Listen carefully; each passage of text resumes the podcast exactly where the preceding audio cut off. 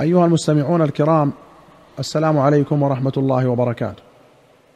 أخرج البخاري عن عبيدة السلماني عن علي رضي الله عنه قال اقضوا كما كنتم تقضون فإني أكره الاختلاف حتى يكون للناس جماعة أو أموت كما مات أصحابي.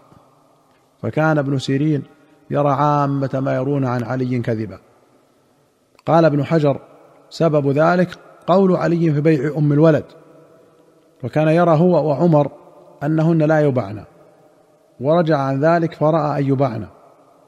قال عبيدة فقلت له رأيك وراي عمر في الجماعة أحب إلي من رأيك وحدك في الفرقة.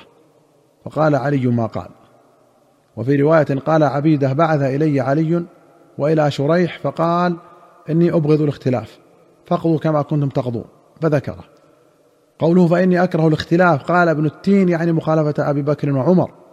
وقال غيره المراد المخالفة التي تؤدي إلى النزاع والفتنة. ويؤيده قوله بعد ذلك حتى يكون الناس جماعة وفي رواية حتى يكون للناس جماعة.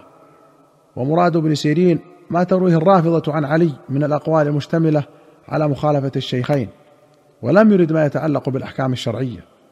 فقد روى ابن سعد بإسناد صحيح عن ابن عباس قال إذا حدثنا ثقة عن علي بفتيا لم نتجاوزها.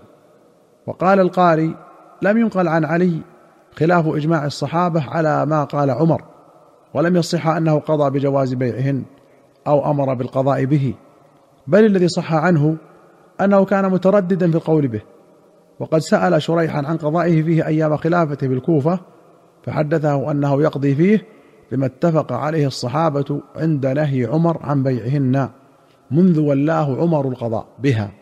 فقال لشريح فاقضي فيه بما كنت تقضي. وأخرج البخاري عن أنس أن النبي صلى الله عليه وسلم قال مولى القوم من أنفسهم. وأخرج البخاري ومسلم عن أبي هريرة رضي الله عنه أن رسول الله صلى الله عليه وسلم قال العبد المملوك المصلح له أجران فهو الذي نفس أبي هريرة بيده لولا الجهاد في سبيل الله والحج وبر أمي لأحببت أن أموت وأنا مملوك. ولم يكن يحج أبو هريرة حتى ماتت أمه لصحبتها. وفي رواية نعم ما لأحدهم يحسن عبادة ربه وينصح لسيده. وفي أخرى قال إذا أدى العبد حق الله وحق مواليه كان له أجران. ولمسلم قال نعم للمملوك أن يتوفى يحسن عبادة الله وصحابة سيده. نعم له. وأخرج البخاري عن أبي موسى الأشعري رضي الله عنه قال قال رسول الله صلى الله عليه وسلم المملوك الذي يحسن عبادة ربه ويؤدي إلى سيده الذي له عليه من الحق والنصيحة والطاعة له أجران. وأخرج البخاري ومسلم عن عائشة رضي الله عنها قالت جاءتني بريرة فقالت كاتبت أهلي على تسع أواق في كل عام أوقية فأعينيني. فقالت لها عائشة ارجعي إلى أهلك فإن احبوا أن أقضي عنك كتابتك ويكون ولاؤك لي فعلت. فذكر ذلك بريرة لأهلها فأبوا. وقالوا إن شاءت أن تحتسب عليك فلتفعل ويكون لنا ولاؤك. فذكرت ذلك لرسول الله صلى الله عليه وسلم. فقال لها رسول الله صلى الله عليه وسلم ابتاعي وأعتقي فإنما الولاء لمن أعتق. ثم قام رسول الله صلى الله عليه وسلم في الناس فحمد الله وأثنى عليه. ثم قال ما بال أقوام يشترطون شروطا ليست في كتاب الله؟ ما كان من شرط ليس في كتاب الله فهو باطل وإن كان مئة شرط. قضاء الله أحق وشرط الله أوثق وإنما الولاء لمن أعتق. الولاء حق ميراث المعتق من المعتق فإذا مات المعتق ولم يخلف وارثا سوى معتقه ورثه. قال الخطابي لما كان الولاء كالنسب كان من أعتق ثبت له الولاء كمن ولد له فيثبت له نسبه. فلو نسب إلى غيره لم ينتقل نسبه عن والده وكذا إذا أراد نقل ولائه عن محله لم ينتقل. وأخرج البخاري ومسلم عن علي رضي الله عنه أن رسول الله صلى الله عليه وسلم قال من تولى قوما بغير إذن مواليه فعليه لعنة الله والملائكة والناس أجمعين لا يقبل منه صرف ولا عدل. هذه رواية البخاري. ولمسلم من ادعى إلى غير أبيه أو انتمى إلى غير مواليه وذكر الحديث. قوله تولى قوما قال النووي معناه أن ينتمي العتيق إلى ولاء غير معتقه وهذا حرام لتفويته حق المنعم عليه لأن الولاء كالنسب فيحرم تضييعه كما يحرم تضييع النسب.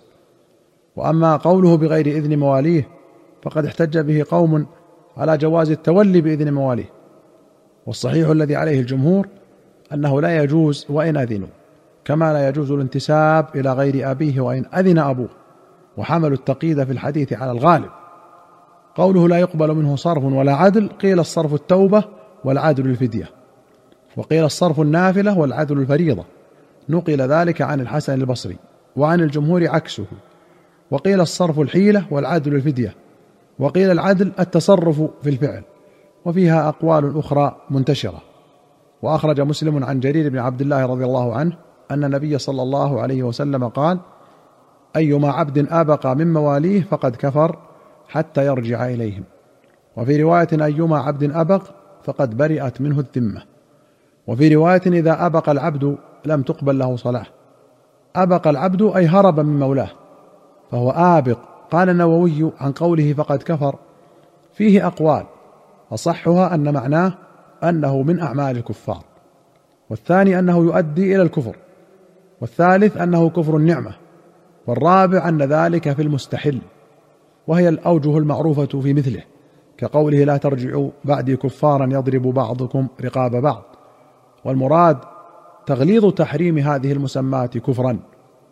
وقوله برئت منه الذمة معناه لا ذمة له.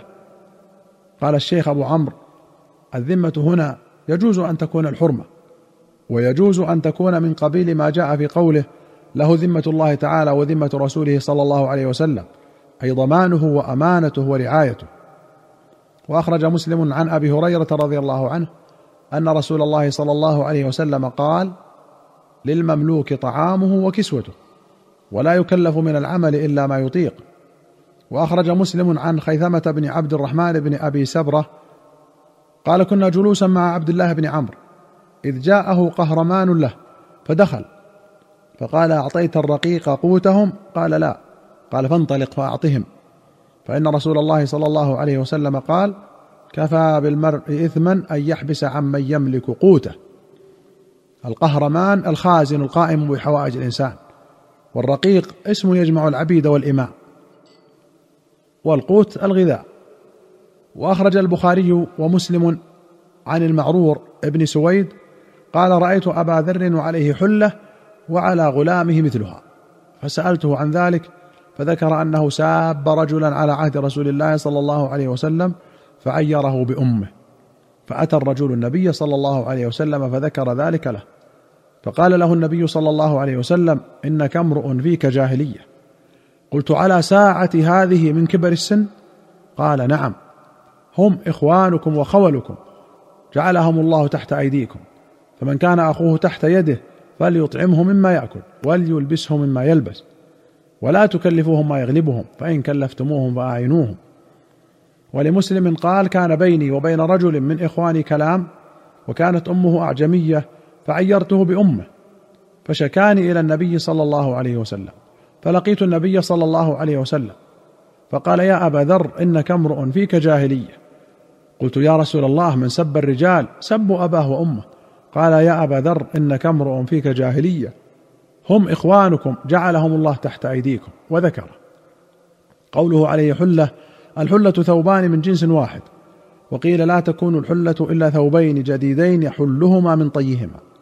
وقوله خولكم الخول حشم الرجل وأتباعه. واحدهم خائل ويقع على العبد والأمة. مأخوذ من التخويل وهو التمليك. كقوله تعالى وتركتم ما خولناكم وراء ظهوركم.